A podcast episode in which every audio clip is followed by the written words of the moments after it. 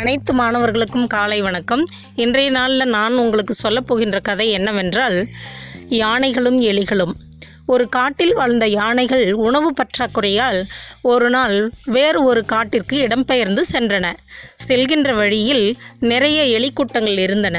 யானைகளுக்கு தெரியாமல் தவறி மிதிப்பட்டு எலிகள் நிறைய எலிகள் இறந்துவிட்டன இந்த எலிகளின் தலைவன் இதை பார்த்து மனம் நொந்து போய் எப்படியாவது இந்த நம் இனம் அழிவதை தடுக்க வேண்டும் என்று எண்ணி யானை தலைவனை சந்தித்து பேசலாம் என்று போய் யானையின் முன்னால் நின்று யானையாரே யானையாரே நீங்கள் உணவு தேடி செல்லும் வழியில் எங்கள் இனம் அநேகர் மிதிப்பட்டு இறந்து விட்டனர். எனக்கு மிகவும் வருத்தமாக உள்ளது. அதனால் உங்கள் வழியை வேறு வழியாக மாற்றிக்கொண்டால் உங்கள் பாதையை வேறு வழியாய் மாற்றிக்கொண்டால் எங்கள் இனம் தப்பித்து பிழைக்கும் அல்லவா? என்று கேட்டது. உடனே யானைகள் சரி நாங்கள் எங்கள் பாதையை மாற்றிக்கொள்கிறோம் என்று வேறு வழியாய் சென்றன. அப்பொழுது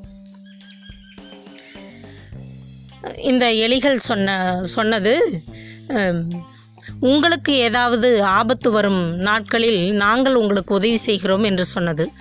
தன்னுடைய பாதையை திருப்பிக் கொண்ட யானைகள் தங்களுக்குள்ளே பேசி சிரித்து கொண்டன. ஒரு சுண்டக்காய் அளவு இருக்கின்ற எலிகள் மலை போல் இருக்கின்ற நமக்கு உதவி செய்கிறதாம்.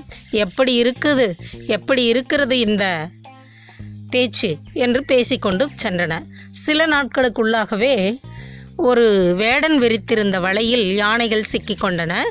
அந்த யா வலையிலிருந்து விடுபட முடியாமல் யானைகள் பிளிரியது யானைகளின் யானைகளின் பிளிரல் சத்தம் கேட்ட எலிகள் ஓஹோ யானைகள் ஏ- பிளிறுகின்றதே ஏதோ ஆபத்து போல் இருக்கிறதே என்று அந்த எலிக்கூட்ட தலைவன் அனைத்து எலிகளையும் அழைத்து கொண்டு பிளிரல் சத்தம் கேட்கும் திசையை நோக்கி சென்றது.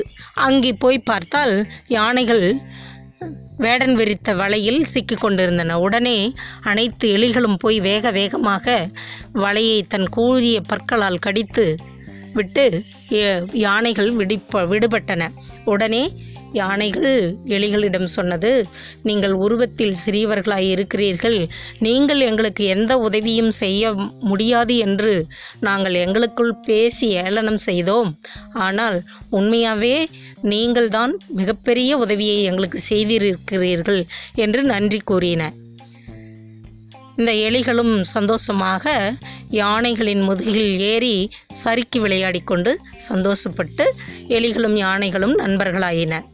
இக்கதையிலிருந்து நாம் தெரிந்து கொள்வது என்னவென்றால் ஒருவத்தின் ஒருவரின் உருவத்தைக் கண்டு யாரையும் எடை போட கூடாது. திருக்குறள் கூட சொல்கின்றதல்லவா? உருவு கண்டு எல்லாமை வேண்டும். உருள் பெருந்தேர்க்கு அச்சாணி அன்னார் உடைத்து உருண்டோடும் பெரிய தேரை காப்பது அதனுடைய மிக மிகச்சிறிய அச்சாணியே என்பதை நாம் புரிந்து கொள்ள வேண்டும். ஆனால் அதனால் இனிவரும் நாட்களில் ஒருவரின் உருவத்தைக் கண்டு நாம் நிகழ்ந்து பேசாமல் இருப்போமாக? வாழ்த்துக்கள்.